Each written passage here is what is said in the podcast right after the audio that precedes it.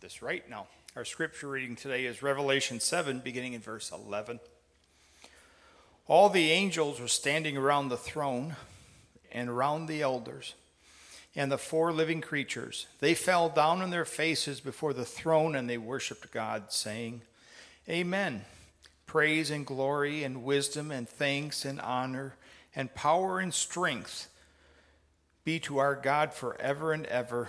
Amen. Then one of the elders asked me, These in the white robes, who are they, and where did they come from? I answered, Sir, you know.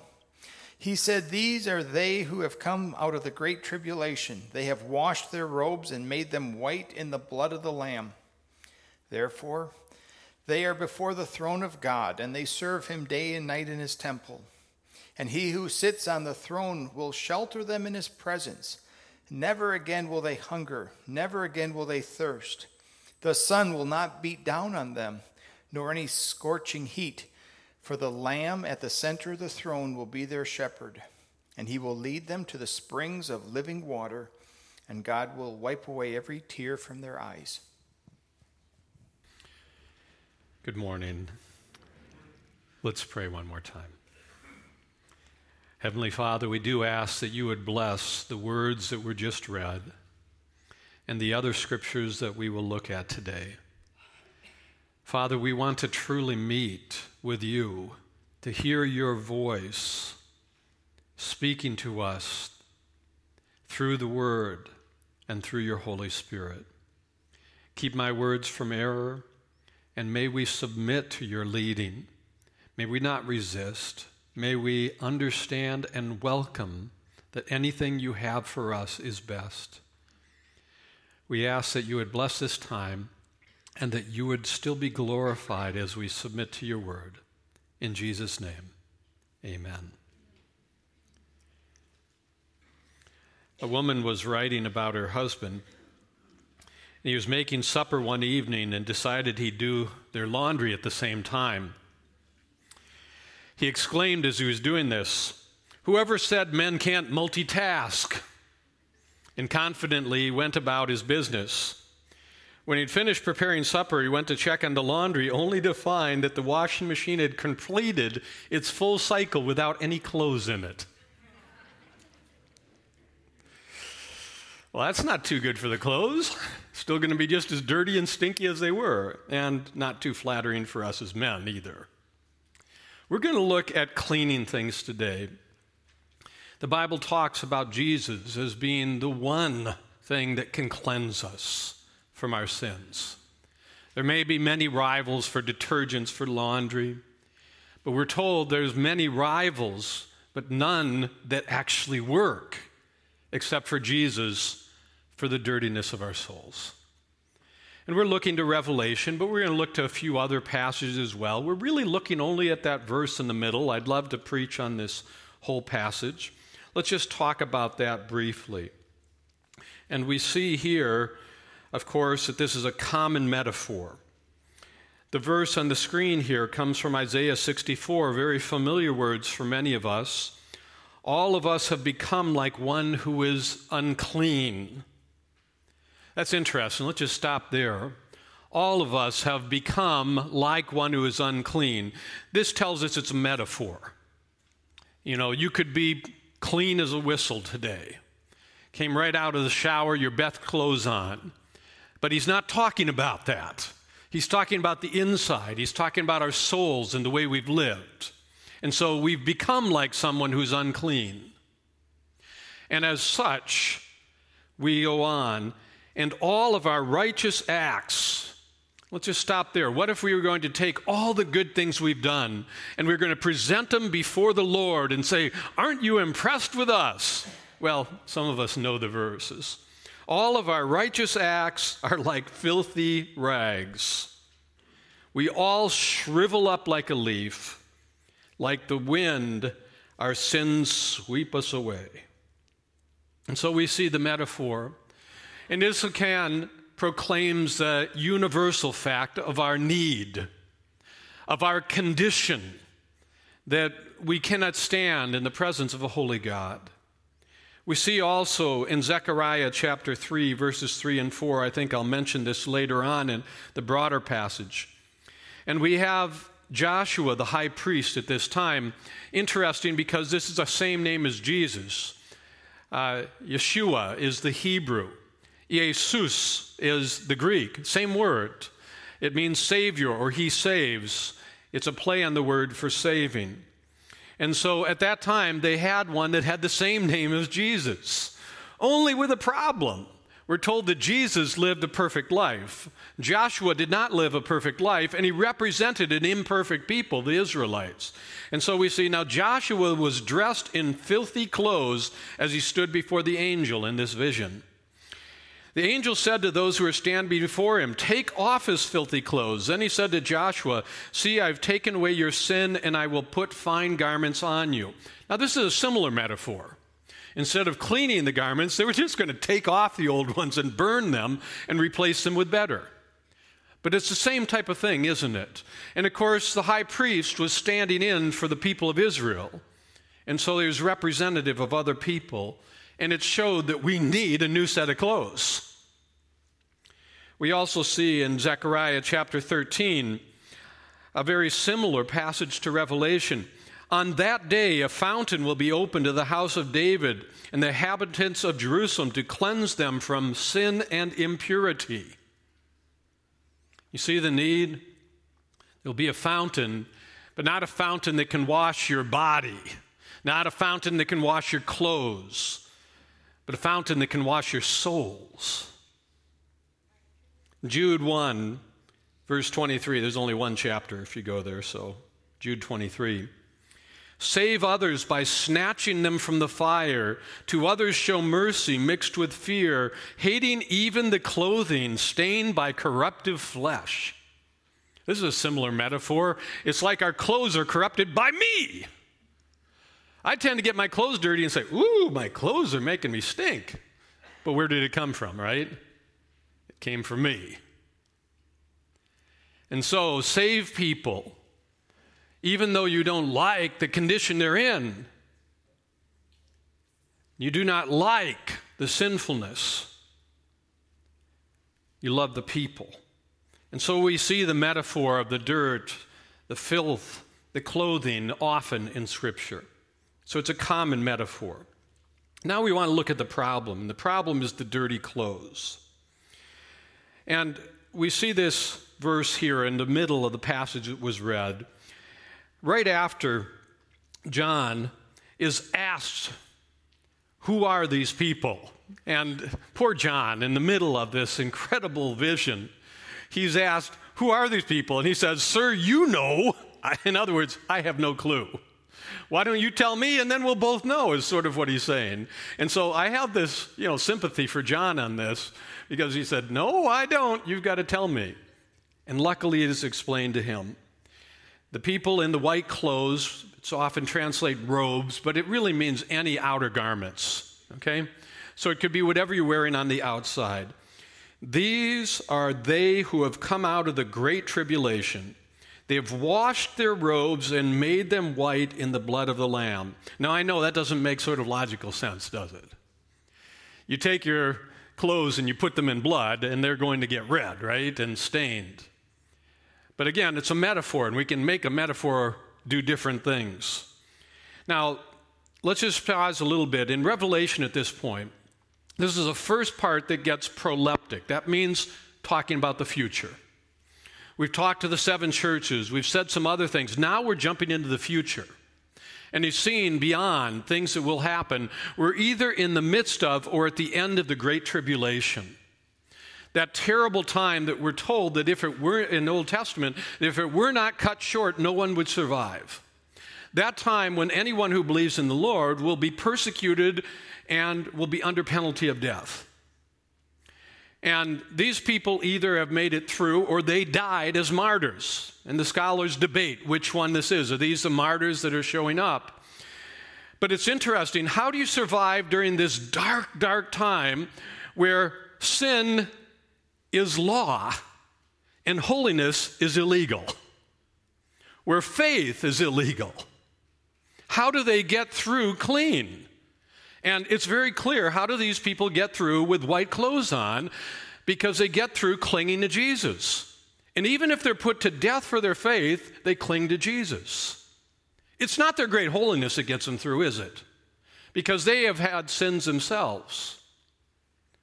But they get through because they cling to Jesus. And so they come through, and their robes are white.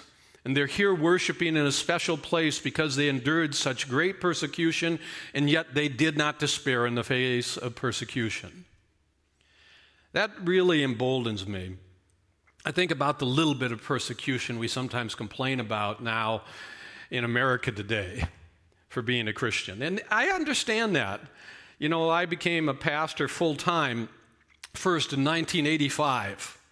And then it was like Jesus said, the people would greet you in the marketplaces, they'd show you respect. That's not the way it is anymore. I understand the cultural changes, but we're nowhere near what it's going to be like for these people. And if you go to school and you're picked on for believing in Jesus or going to church, that's nothing near making your faith illegal and a capital punishment, to be tortured and put to death. And this emboldens me to see these people that got through this just clinging to Jesus and saying, if the whole world is against me, I've got Jesus. And because of that, they get through unstained because of the work of Jesus for them on the other side. And so we see that white clothes are appropriate, and only white clothes, in this metaphor for the presence of God. And they're at the very throne of God in a special place of worship. And the white clothes shows that even though they were sinners, they have been saved by grace through faith. And they have been washed clean, and God looks at them as pure. Is that not interesting? Because even though we're only talking about a small subset of believers in a historical setting, this is really true in one sense to all of us. We won't be in that special place of honor as saints coming through the tribulation, but we will be people that are looked on by God as pure. And anyone who makes it is going to get it because they've been washed in the blood of Jesus. And so it is Jesus and his work that is so key. That's why we commemorate communion. Why it's so important. It's a very central thing of why Jesus had to come into the world and why he had to suffer and die and rise again. And so the white stands for unsoiled and unstained, nothing dirty on it. I've told you the story before. Back when I used to preach on Sunday mornings and evenings, I didn't want to change my clothes, all the time there. And so Sandra loved to make spaghetti on Sundays. Back then, I wore a suit and tie every Sunday. I know, it's 30-some years ago. It was what you had to do if you wanted to get a job. I didn't like it either, but some of you say I look pretty good in that. That's great, but, I like to be comfortable, too. And with this little autism, comfort trumps how I look. But anyway, we'd have the spaghetti, and I'd put on my rain jacket every time because I'd always spill. I'd take off the sport coat, but, I often had a white shirt and then a tie on, and, the tie would get it or the white shirt would get it.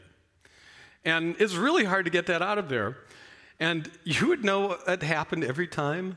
I would spill right in the little V, right on the collar of there, because I guess I'm a sloppy spaghetti eater. And so this is what I had to do. I had to put the raincoat on backwards and had a hood. And there's this hood right up here. That's the only way I could make it. And I think about that. I can't eat spaghetti without staining myself. But I also cannot live without staining my soul. There's none righteous, no, not one. And even though we may try to keep it off the clothes, it's still on the jacket. And it still shows up like spaghetti on a white shirt. And we still need Jesus. The problem is the dirty clothes. The need is for cleansing, for washing. I want to go a little further in Revelation to chapter 22, verse 12. It is on the slide, or you can turn there. Look, I am coming soon, This is Jesus speaking. My reward is with me, and I will give to each person according to what they have done. I am the Alpha and the Omega, the first and the last, the beginning and the end. Blessed are those who wash their robes, that they may have the right to the tree of life and may go through the gates into the city. Blessed are those who wash their robes. We're told that the tree of life will be there again. It'll bloom every month. That means there'll never be a gap. And that is a symbolism for eternal life. And the entering the gates is, of course, entering into God's realm, the place of bliss and glory. And the only way you enter in is getting washed. Because remember, we said only the white clothes in this metaphor are suitable for the presence of God. And so the stains have to be taken away, the sins have to be confessed, and they have to be washed, and only Jesus offers the laundromat. And so we see the need for washing. And our point is very simple. You can become clean today if you have not done so already. When I pastored a farm church years ago, I went in to visit a family, and the farmer's wife had a poster in her entryway, and I'll still remember, I can see it in my mind right now. There was a lady, about 30 years old, and she had a beautiful white formal dress on, and she was holding two high heels in her hand, and she was looking forlornly out at the muddy ground that you have to understand on the farms, when it rains, it gets muddy, and then the myriad of dirty tractors and pickup trucks that separated her from her car. And there she's just standing there. Just like this. This was, by the way, hung in their mud room, which every farmer has. The first room you come into is the mud room, so you can wash up and get there. And I think of this type of thing. I mean, she wants to go there, but does she have to go in her jeans and then dress at the place she arrives at? And I think of how the world is so easy to stain us. How it's so much mud, and there's so many things you can brush up against, and there's so many temptations, and everyone else is doing it a different way, and someone who wants to get through just cannot do it. And God understands this. God understands none of us gets through this life clean. And that's why the washing is necessary for everyone. And we can play the game, I got through cleaner than you did. How many here have gone on one of those mud runs? Anyone here? I see a couple. Yeah. How clean were you at the end? Not very, right? That's the whole point. But if you have to get through, and if they gave prizes on how clean you were, man, it would just be relative. But everybody would be muddy. Everybody would be dirty. And so it doesn't make any sense for me to say, I'm not as muddy as you are. Or maybe I can just say, my hand isn't muddy. Look, my whole left hand. And yours is dirty. And we can start picking on individual sins. I've never failed in that area. Sexually, I've kept myself pure all the time. Never done anything wrong in that. Yeah, you're the biggest gossip in church. Right? You're also bragging a little bit. And so we all get dirty, and we need this cleansing. Let's go back to the Zechariah passage, and I want to read to you a little further the whole passage, Zechariah 3. We had only two of these 5 verses read.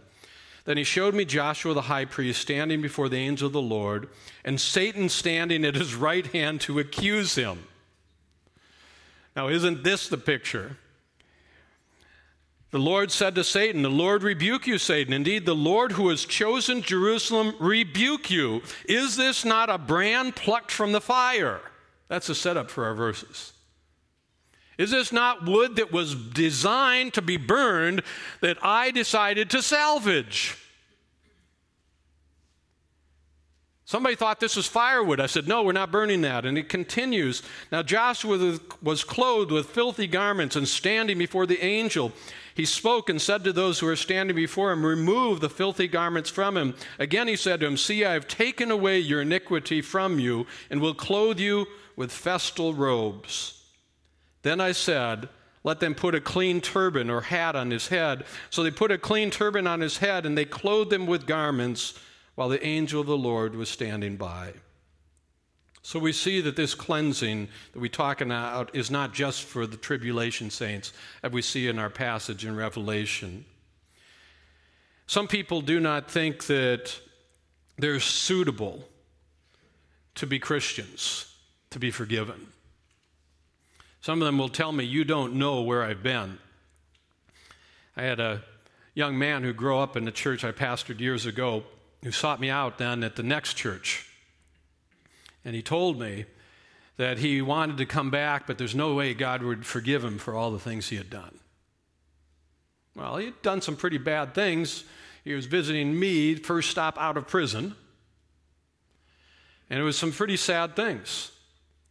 But we went to the verses of Scripture. And then we saw the example of people like Paul, who considered himself a murderer and persecutor of the faith. And we saw that God forgives anyone. Growing up, one of my good friends, she was the daughter of a police officer, and she was a bit of a rebel.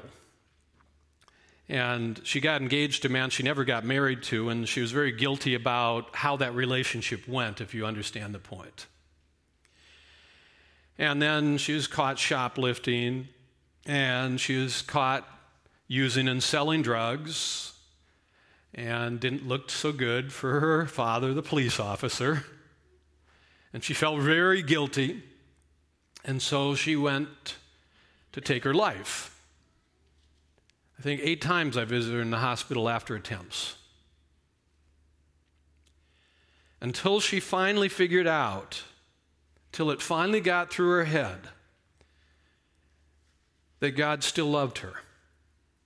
And that there was a fountain, and there were new clothes, and you could be like these people who are worshiping, because we don't get there by impressing God. We get there by admitting we need Jesus.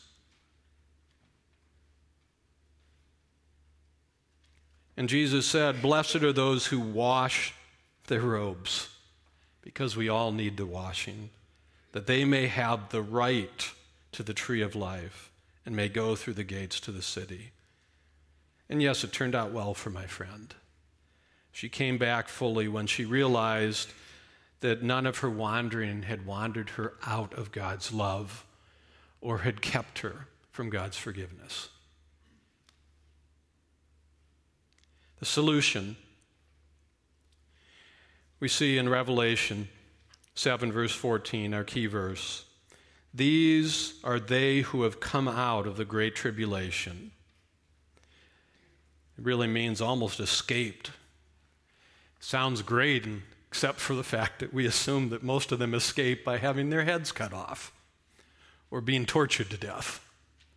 It's an interesting way of looking at it, but for the Christian, it is blessing, because as soon as the torture ends, you're in the presence of God. They have washed their robes and made them white in the blood of the Lamb. We see this as the ultimate sacrifice. It explains the Old Testament sacrificial ritual, why they would kill so many animals. This was foreshadowing and is looking forward. These things teach us at least 2 things. I could give you a list. I think I have 9 things in a sermon I preach on this. But let's just look at 2 of them now. Number 1, our sinfulness demands a great price. It's not petty. And that's what the sacrifice of the animals, when you'd bring an innocent one. And number 2 is that there is a substitution possible. And the fact that the sacrifice was innocent was showing that someone else would pay for what you deserved. And it never quite fully made sense. It was made to prepare people for Jesus.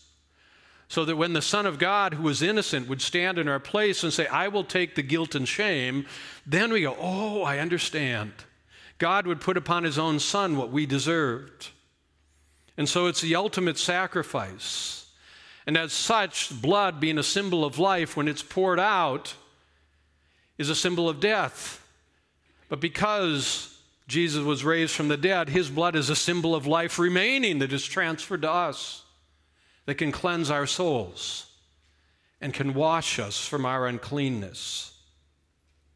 Hebrews 9, verses 11 and following. When Christ appeared as a high priest of the good things to come, he entered through the greater and more perfect tabernacle, not made with hands. That is to say, not of this creation. So we're not talking about anything built on earth. And not through the blood of goats and calves, but through his own blood, he entered the holy place once for all, having obtained eternal redemption. For if the blood of goats and bulls and the ashes of a heifer sprinkling those who have been defiled sanctify for the cleansing of flesh, how much more will the blood of Christ, who through the eternal Spirit offered himself without blemish to God, cleanse your conscience from dead works, to serve a living God. I like to keep reading that, but we don't have all day. Then jump to chapter 9, verse 22. In fact, the law requires that nearly everything be cleansed with blood, and without the shedding of blood, there is no forgiveness. And so it explains the Old Testament, because our sins had separated us from God.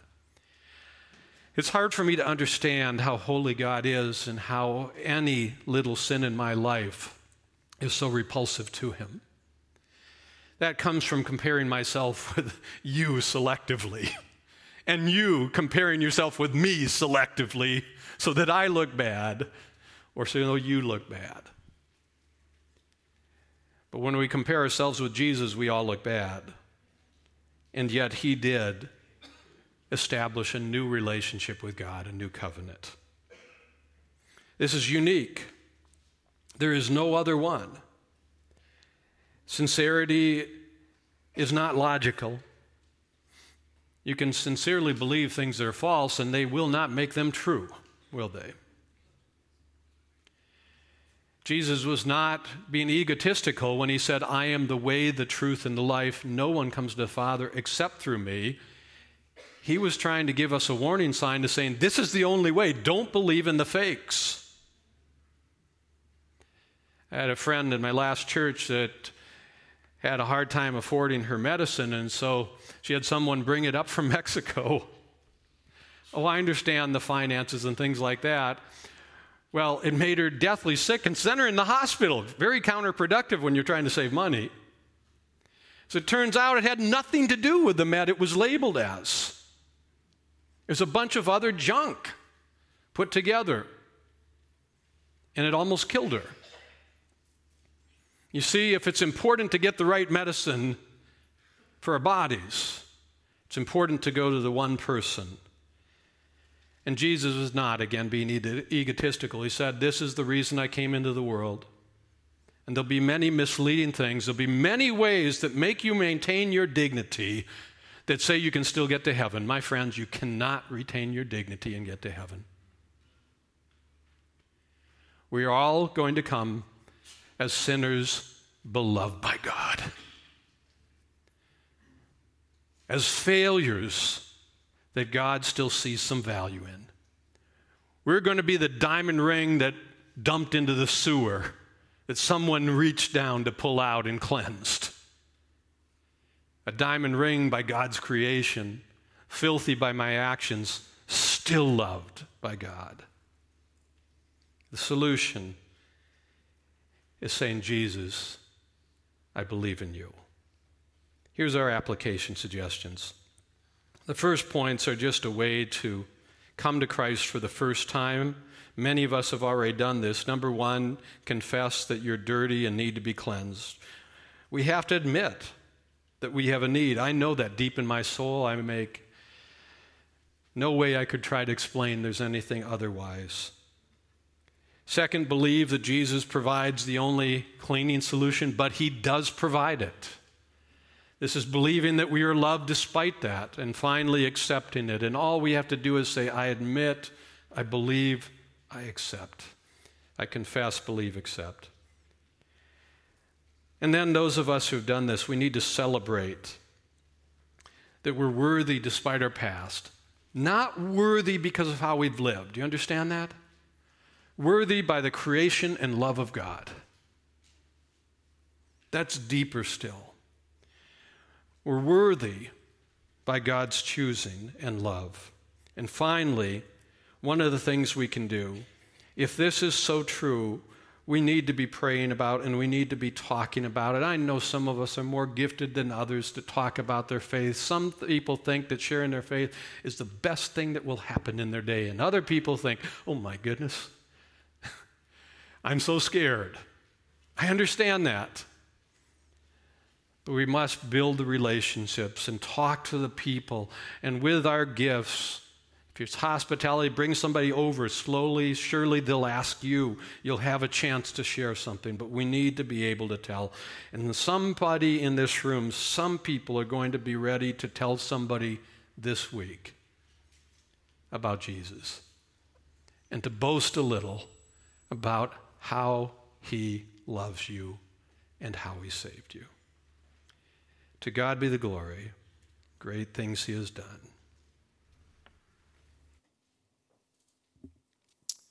Let's stand as we close in this song together, giving Jesus thanks for all he's done for us.